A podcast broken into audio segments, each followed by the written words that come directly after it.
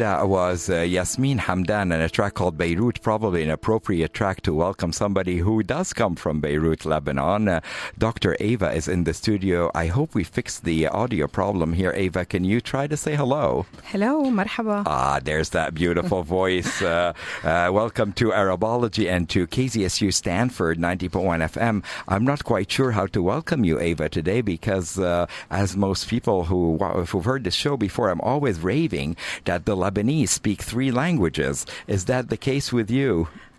Right. So, hi, كيفك سافا رمزي؟ Uh, ça va très bien, Eva. et, uh, وانت كيفك? Uh, Alhamdulillah. Alhamdulillah.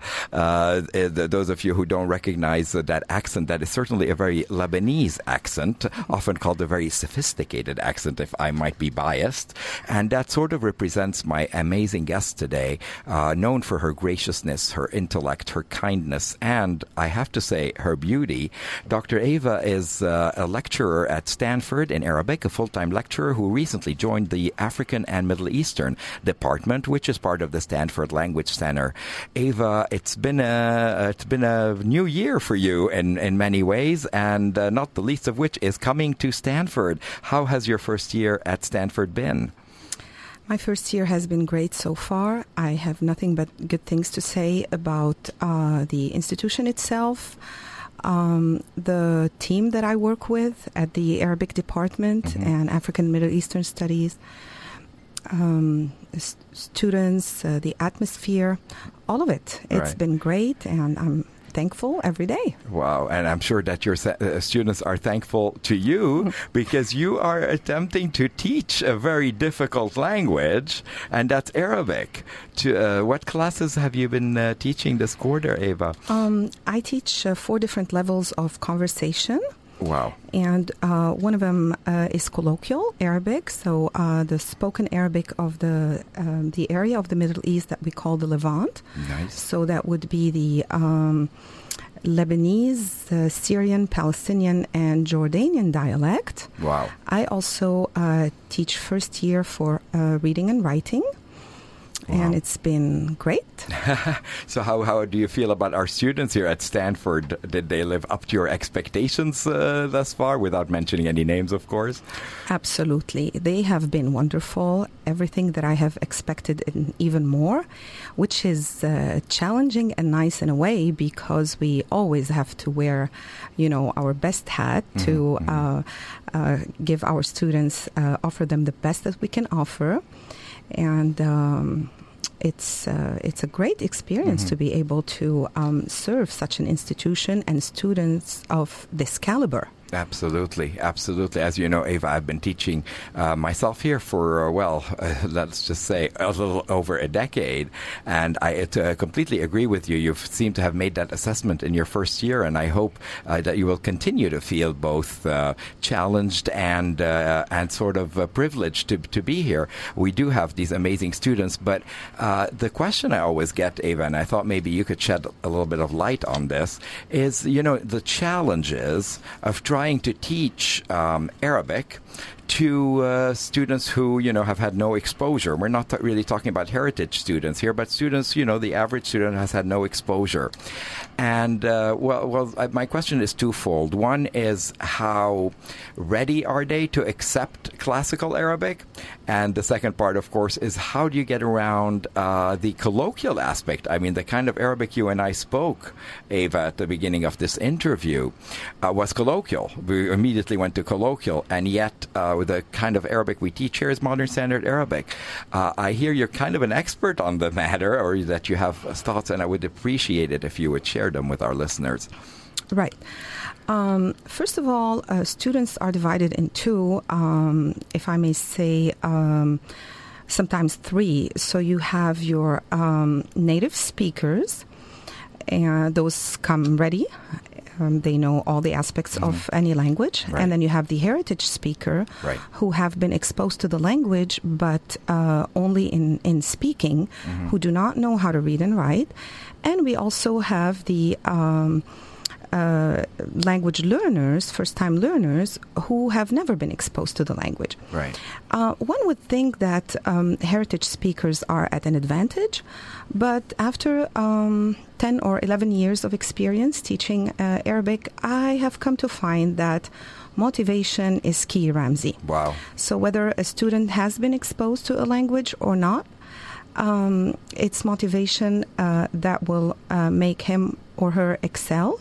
Mm-hmm. Uh, the, the other challenge uh, is um, for example, here at Stanford, is to, to continue learning a certain language. Right. Because for uh, graduation purpose, graduation requirement, a student has to take one year of a foreign language. Mm-hmm. So when a student continues, that means that he is really in love with the language, in love with the Arabic culture, and really wants to embrace um, everything that this language and culture has to offer. I see. Uh, now, uh, how much are they ready to accept, to answer your question, Ramsey, to accept um, learning MSA? Right.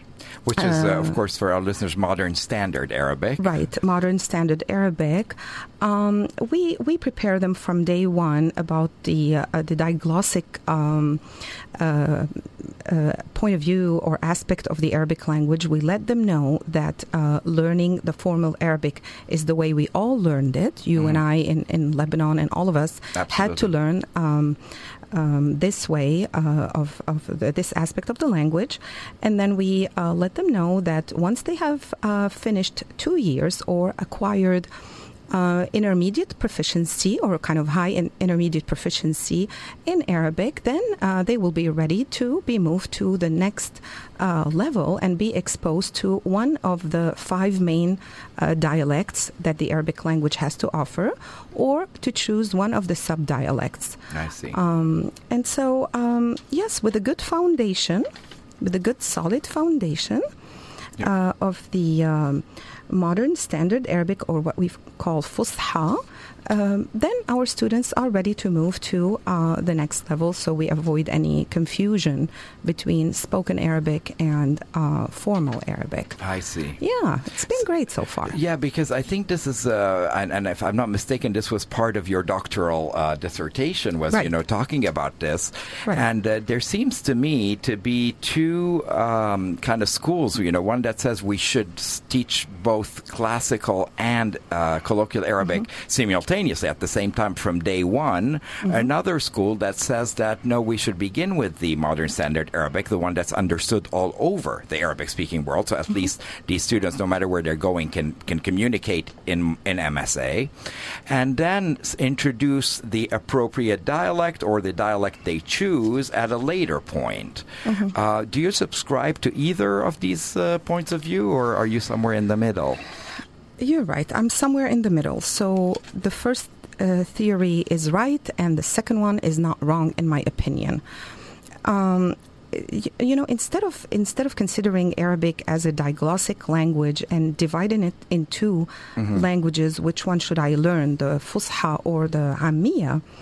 I, I think we should con- consider more uh, the Arabic language as a continuum versus mm. a diglossic language, wow. and that um, and talk about code switching. So an educated Arabic person will constantly be switching in uh, his speech right. between uh, formal and informal Arabic and, and use them according to the situation and use them in context. Mm, good point. So, the best thing would be to prepare our students when they are going to immerse themselves in the uh, Arabic speaking world to be uh, ready to use either one of those codes and be able to do the code switching between um, uh, those two, um, the Fusha and the Ammiya, depending on the situation that they are exposed to. I see. I see. And so, you know, on a more simplistic level, then, do you think it's it, it's uh, impossible to kind of pick up modern standard Arabic if you started with a colloquial, or is it easier to pick up colloquial if you started with MSA? Okay, I think um, after uh, you know the, the, results of my study uh, that I finished last year. Uh-huh. Um, were that a good solid foundation of two years of modern standard Arabic or Fusha are better, mm-hmm. and then starting colloquial or spoken Arabic. But um, you and I started learning the colloquial at home. Right. And then we were exposed to Fusha. and we're doing okay. so, um, but I think that for a, um, a foreign student learning uh, Arabic because they, they, do not use it every day right. in their everyday life, and their only exposure is uh, often those few hours that we spend today uh, every day in class. Um, I, I, believe that the um, formal theory first, right uh, is more applicable. Is more applicable. Yes. And uh, and I think we, we need to uh, emphasize out there to everybody who's listening uh, that you know the modern standard Arabic, the one that Ava and I are talking about, is actually the written language. It's the language of newspapers, of the news on TV. It's uh, it's you know the formal language for speeches and such. And I think and, and it's of course for of books and literature. Uh, so that if you only learn colloquial at first, you you certainly don't have access to you know, uh, media, for example. Um, uh, although I don't know, Ava, have you been hearing about this new wave of, of uh, uh media coming from uh, the Arabic-speaking world and specifically from Lebanon, where they're talking about uh, diffusing the news, for example, in colloquial Lebanese accent instead of, you know, in Fusha, mm-hmm. the classical Arabic? You've heard of this? I, have heard of it. It, it. it is not a bad idea, but you would only be targeting a certain audience, mm-hmm. the audience who understands uh, the Lebanese uh, dialect, and that would be, you know, people of the Levant, mm-hmm. uh, and and a few uh, other countries. But um, I think that the common denominator among uh, all 23 Arabic-speaking countries is the Fusha or the formal language. So whenever uh, we have to communicate um, any formal news. Um, I, I still believe in doing it in, in Fusha to make it accessible to all uh, our uh, Arabic speaking people. Absolutely. Ava, it's, it's, speaking with you, it's, uh, it's a truly, truly remarkable experience because uh, just the way you speak English and your command of the language and, and, and, and the topic, uh, just uh, it, it, it really, I forget that this is not your first language, nor perhaps your second. It's almost, you know, you grew up speaking French and Arabic as well as English. do you find that uh, you know you're still sort of uh, uh, torn between French and English, or, or how, what's the order of languages in terms of comfort for you? Um, it depends on the situation, Ramsey. Um, I've been here uh, long enough, you know, to feel uh, comfortable and at ease with the English language, and I think each one of the three languages that I know um, is nice in its own way, depending mm-hmm. on the situation. Uh, English is a beautiful language, and um, I'm lucky to be able to uh, practice it. Yeah, because perhaps we should just dub, and I don't want to keep you too long, Ava, but uh, but maybe just give us a little bit about uh, of background. Uh, you are uh, Lebanese American, mm-hmm. and uh, maybe you could tell us our listeners a little bit about you know your your growing up. You, you, grew up in Lebanon, a little bit, mm-hmm. you know, about your experience there when you came to America, and of course how you arrived to Stanford. Mm-hmm.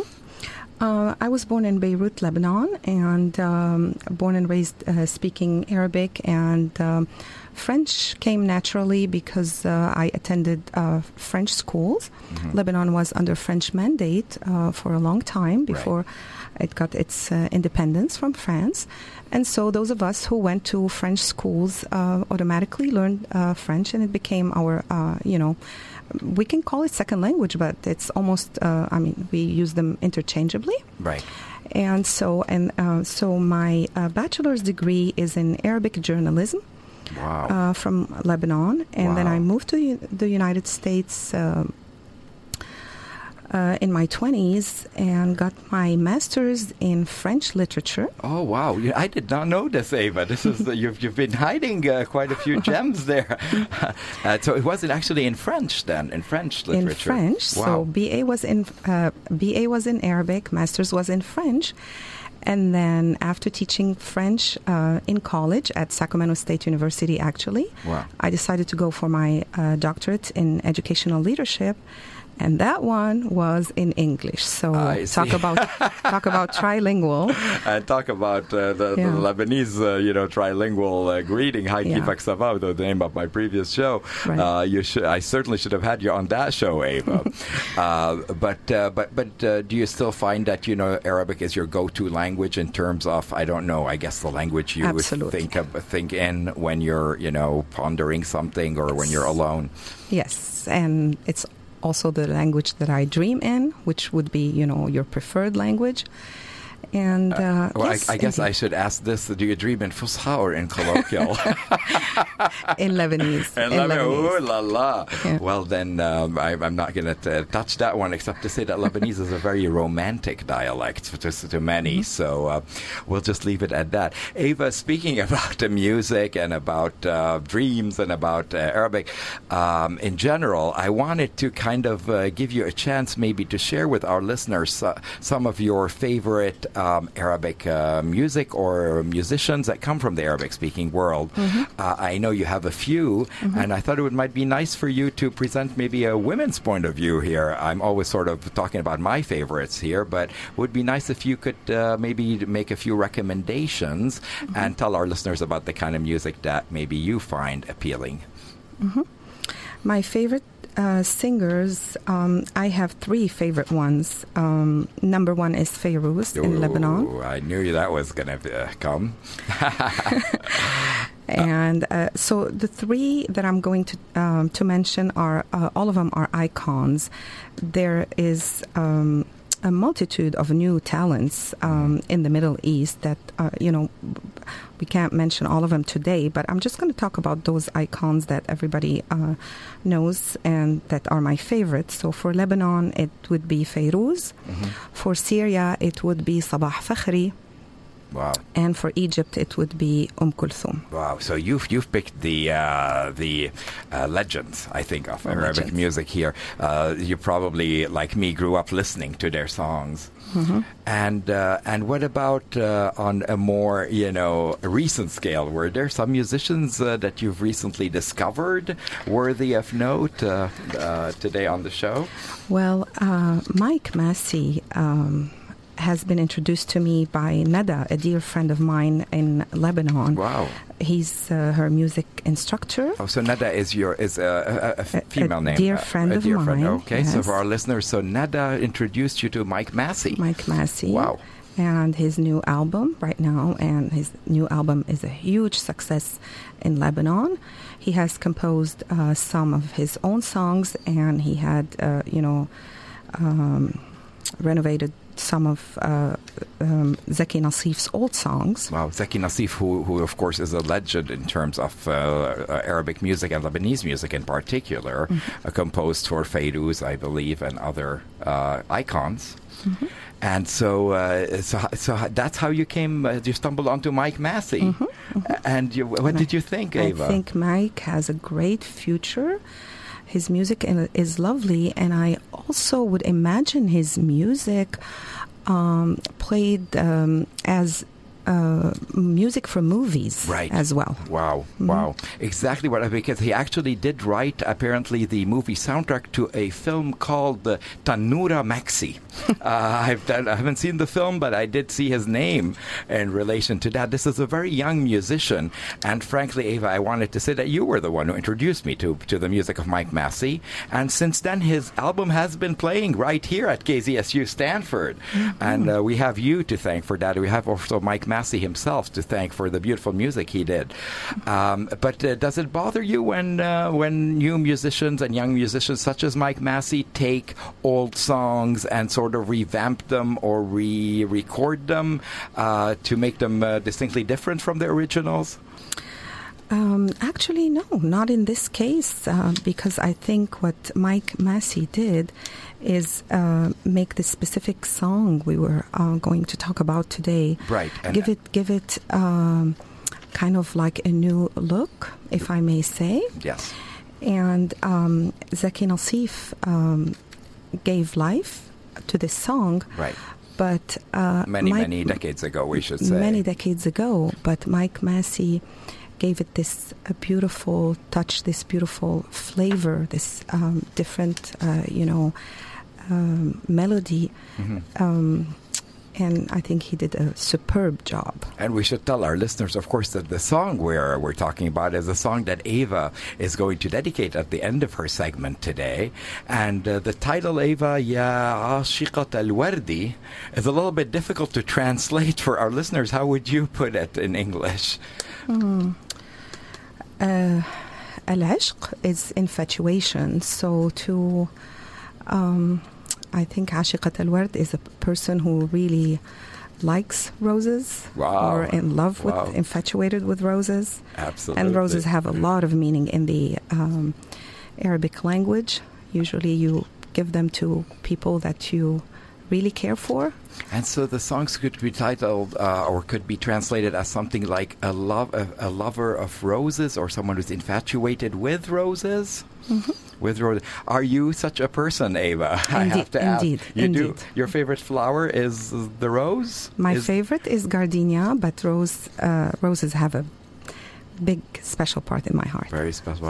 Any favorite color, Ava? I, I, I know I'm, I'm prying white. here. White, white, white rose. So we will pretend that Ashiqat al Wardi is Ashiqat al Ward al Abyad, white roses today. And, uh, and I know that you wanted to dedicate this song. We're going to play the Mike Massy version of Ashiqat al here as a dedication from Ava and also as a thank you for her to, for being here today on the show and bringing such an amazing wealth of knowledge and commentary, not only on the Arabic language, but on music and uh, and other aspects of uh, Lebanese uh, society, as well as uh, being a proud Lebanese American. Ava, um, do you did you want to say anything about the song "Ashiqat Al Wardi"? Uh, and also, did you have any special dedication you would like to make on the Arabology show today? Yes. First of all, I would like to thank Nada, uh, who introduced me to Mike Massy. Mm-hmm. I would like to also dedicate it to Walid, who couldn't be with us today, but uh, who will oh, be yes. listening. And, and I would like to add my uh, regards to Walid out there, who listens to the to the show and uh, is a is a colleague and a friend. Uh, Walid, I hope you're listening. Uh, this uh, song partially goes out to you, apparently, and who else? And also to all those out there listeners out there who are عشاق الورد. Wow, that's a really beautiful way to uh, to send out a dedication. Anybody out there who loves roses or who knows someone who loves roses should enjoy this track. Uh, Ava, uh, it has been a delight to welcome you into the studio. I know you've been listening to the show um, regularly. Mm-hmm. How did it feel to be in the studio? I am a devoted listener and uh, being in a studio has uh, its own charm. I feel I feel honored. I thank you so much for inviting me, Ramsey, and I have been also encouraging our students to listen to your show. Um, because listening to Arabic music is part of the culture, and we all know that culture and language go hand in hand. So I'm I'm blessed. I'm very happy. I thank you for having me. And, and that's it. Uh, and thank you. Well, Ava, the, the pleasure was all mine. I hope you will always feel free to come back and uh, share your insights right here on the Arabology Show. Thank and you. I have to tell you, between you and me, Ava, you uh, you seemed a little worried coming in about speaking uh, spontaneously on the air. You did beautifully. So I am going to say shukran. shukran. And uh, nawarti the studio biwjudek, ya Ava. You are truly an asset uh, not only to our department at Stanford, but to the community at large. I wish you uh, continuous good health and success, and I know that uh, there is much in store for you here at Stanford, uh, Ava. So welcome, shukran, and uh, here we go. We'll play uh, Ya Ashiqat al Wardi, which will give us time to actually introduce my next guest. And that's none other than Cyana Chilton. Yes, she is here. Yes, she's been to Morocco. Yes, she has uh, wonderful stories to tell. And yes, she's a student of Arabic. So she'll be maybe echoing or perhaps uh, elaborating on some of the points that Ava brought up. Uh, so as we listen to Mike Massy, we'll be sort of switching from uh, Lebanon to North North Africa. And uh, to my next guest, Ava, once again, shukran, merci, and thank you for being an amazing guest here on the Arabology Show. شكرا يا رمزي. And here is Mike Massy, يا عشيقة الوردي.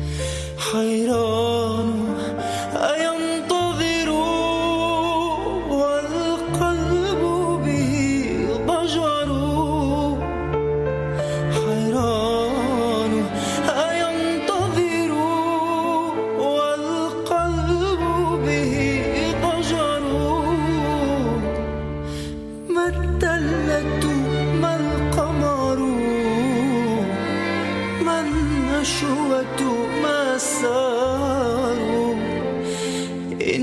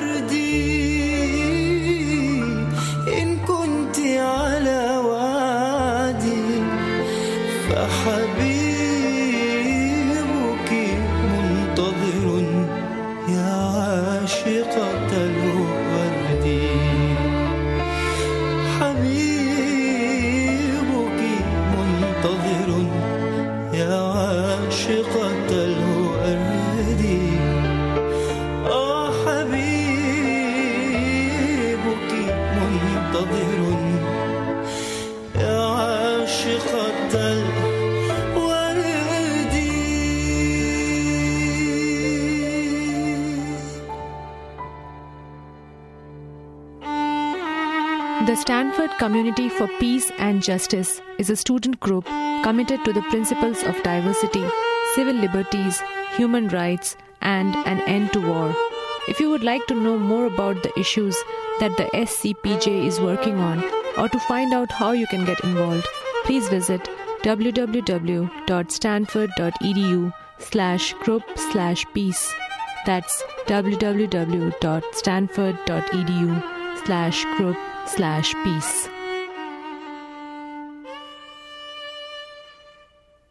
It is a little bit after 4:45 p.m. right here on KZSU Stanford 90.1 FM, and I've got around 15 minutes left for the uh, Arabology show for this week, and I am delighted, delighted, and excited to introduce my next guest, who is none other than one of my Arabic students here at Stanford. I've got Cyana Chilton right here in the studio. Marhaba, Cyana. Assalamu alaikum. Wa alaikum assalam, ya Ramzi. How are you doing? I'm good, thanks. I'm happy to be here. Is this your first time at uh, KZSU? It is my first time on the radio, yep. Wow, but you, you, you're familiar with our radio station here. Mm-hmm. And I'm not sure if you were expecting to ever be here discussing Arabic topics, but I really wanted you to come and, uh, w- uh, and first of all, talk maybe a little bit about your experience in the Arabic classroom, and then a little bit about your experience in North Africa. Sure. Wow. Yeah. So, uh, so I think we should begin first of all by uh, welcoming you uh, a little bit in Arabic and giving you a chance to uh, make your old instructor proud here Oh, no. by having you kind of introduce yourself in Arabic to our listeners, and from there we'll talk a little bit about your background in the language of your choice. Great. Uh, so, uh, uh, Cyana, uh, w- you were born and raised where, and uh, and uh, and how did you come to Stanford? So I'm from Boston, Massachusetts. Oh, wow. I'm a junior at Stanford. Um, and my whole the whole family of my mother is from California, so I never had any other thought but to come west for college. Wow. Mm-hmm. And that explains why you don't have a Boston accent, I guess, when you speak. Uh, uh, you know, I was expecting, you know, the the pock, the cock. I think I think it's actually a common misconception. There's only one small part of Boston that speaks that way, and I'm actually from a suburb, so Oh, really? Yeah. because Yeah, Mhm. because I know I I'm, I'm not a person to speak about American accents. I Right. know I've got my own accent there, but uh, certainly you sounded like you you grew up in California. But so you did That's not. You grew up in, in, in Boston. I did, yeah. And uh, came to California just to go to college. Mm-hmm. Wow. And uh, so coming to Stanford uh, must have been an exciting experience. But then you chose Arabic I as did. your language. that's now, right. what what were the motives behind that? It's not the easiest language in the world to choose. No, um, I think in high school I had a really small high school that didn't have a lot of resources for um, language classes. But in one of my history classes, I gave a presentation on Islam, and I became really interested in the culture of the region. Um, and obviously, all of the political things that are going on. I'm an international relations major, so Oh, it sort of makes sense that way. Um, but also aesthetically, I think the calligraphy of Arabic is beautiful. Um, and I felt like if I was going to be qualified to speak about politics or the Quran, then I should learn the language and speak from a more educated perspective. Absolutely. And so, did you did you start Arabic at Stanford, or did you have any prior ex, uh, exposure to the language? No, I started it my sophomore year at Stanford. Wow! So I'm now in my second wow! year. Mm-hmm. Now I'm a little bit surprised. and I don't want to embarrass you, but because you seem to have such a good command of the language when you speak uh, you. in class, that I thought perhaps you had, uh, you know, maybe grown up in an Arabic-speaking household or No, I something like that. And uh, do you think that perhaps some of that, uh, you know, I don't, I don't want to embarrass you, but I'm going to call it mastery of the language. do you think some of it had to do with your trip to North Africa? I do, yeah. I think a lot of the things that you don't learn in a formal classroom, like the greetings and the, the sort of expressions, as well as a lot of the cultural meaning behind um, things that are said or done in Arabic countries, came from my trip to Morocco. To Morocco. And can you tell us a little bit about that now? You decided Mm-hmm. Sure. to go to Morocco. Why, when, and how? Sure. So I wanted to study abroad, and I felt like I couldn't learn a language unless I was really immersed in it, um, which has been my experience with other languages. And so I wanted to do that with Arabic, and Stanford doesn't really offer um, a program like that in Arabic. Right. So I felt like going to some place in the Middle East would be good for that. And then the Arab Spring happened, and all of my choices were limited on Oh, where my parents would let me go. Um, so I was sort of down to Jordan and Morocco, and I felt like Jordan was a little bit cliche. Everyone goes to Jordan, um, and I also think that I think Morocco has some really interesting cultural things going on. Right. It's unique in that way that it has the French and the Spanish and the Berbers. Um, Right, So there's a lot of different things going on that I thought were So, so this was this was last year, Sia- uh, This was this fall. I was there for four months. Oh, so you were there for four months? Is- Were, were you studying there or just visiting? Or I studied. I was taking classes at um, Mohammed V University in Rabat, and then I lived with a host family in a suburb outside of Rabat. Oh wow! So you actually lived with a Moroccan family. Mm-hmm. I did. Yeah, it was an interesting experience. Wow! And so you ended up sort of picking up maybe colloquial uh, dialects there. I mean, they speak a little bit of Berber with this Moroccan dialect, very different than the Fusha, the classical Arabic we speak in class. It was really different. How how comfortable are you? You know, uh, speaking that dialect. I know I can't do it, and I'm a native Arabic speaker. Well, when I got there, um, the way I compare it to my friends and family who don't take Arabic is that I had taken sort of the equivalent of Latin at Stanford and then had to go and try and speak Spanish. It was just mutually not intelligible um, after having learned Fusha. Wow. Um, so yeah, it took me a little while to get used to it. There's a lot of French influence in it. Um, but a lot of people also spoke English in my host family, so that was nice. But it did it was a big it was a big transition. And then of course I come back and I did my diagnostic test with you, Ramsey, and I was using um, Moroccan words without even realizing. Well, it, so- it was, you know, I mean, it's not wrong. It still, you know, qualifies as Arabic. Right. But certainly having you, uh, and that's something that Dr. Eva, uh, my previous guest, was speaking about, you know, do you feel more comfortable starting with modern standard Arabic and then going to a dialect, Cyana? Or do you think that it's just as easy to start with a dialect and then go to modern cla- uh, Hmm. standard Arabic? I guess that's an interesting question. I think it was useful for me to start in a class on sort of formal Arabic because I learned how to read and write, and that was really helpful. When I didn't know what someone was talking about, they could write it down, or I could read street signs. Absolutely. Um, so that definitely was a good place for me to start. So that's a really good answer because I think that's the school of thought that Dr. Eva was talking about. You know, instead of Mm-hmm. starting someone with, because at least you can visualize the word, you can have it written down, etc. Well, I think we're we've kept our listeners in uh, suspense long enough here because I know that you have a song that you've chosen to play today from North Africa. Sure. And uh, uh, and I'm not going to let you get away with uh, without uh, actually uh, saying something in Arabic, okay. both maybe in, uh, in, No, no, no. There, there is no escape. ليس هناك هروب من من الأستاذ العربي. I know you see me in class every day and now in the wow. afternoons, uh, Cyana. So thank you so much for coming in today. And the song that you chose is by is it Cheb Khaled? Yes, yes, um, Khalid, and it's called Aisha, which I used to listen to with my host family a lot. Really? Morocco. Aisha is, of course, a popular first name for a Right. girl, and the song is in French and in Arabic. Mm-hmm. So, do you, are you able to speak both or understand both? I can speak about intermediate of both. Yeah, Uh, both, even Mm-hmm. French. Yeah, some French. Um, I could sing the chorus to this song pretty well, and then I would sort of be quiet and listen to everyone else Well, sing it around and, me. and so, are you? Do you think you would be able now? No pressure, just because you're Oh, no. on the air and you're my student, and everything hinges on this. No, I'm kidding.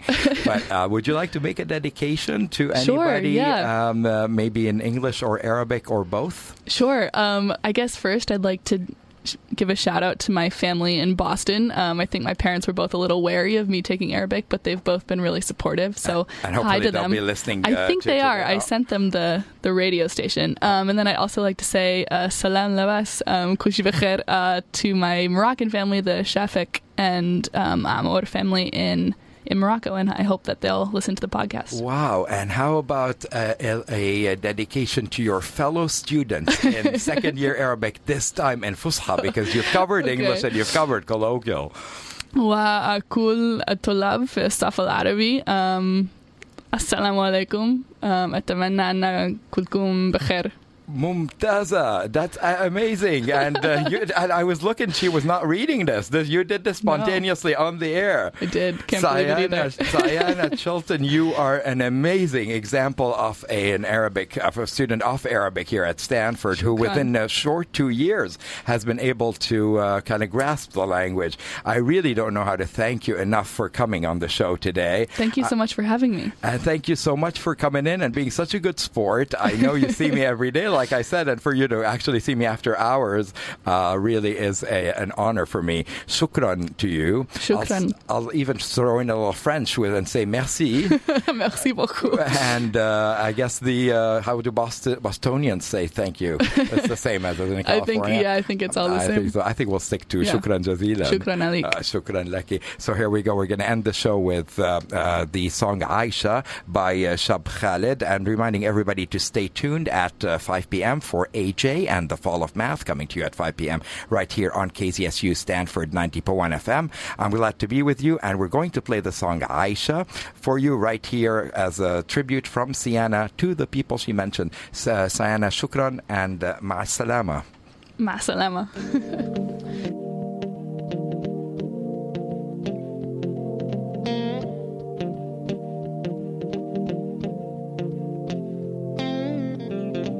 comme si je n'existe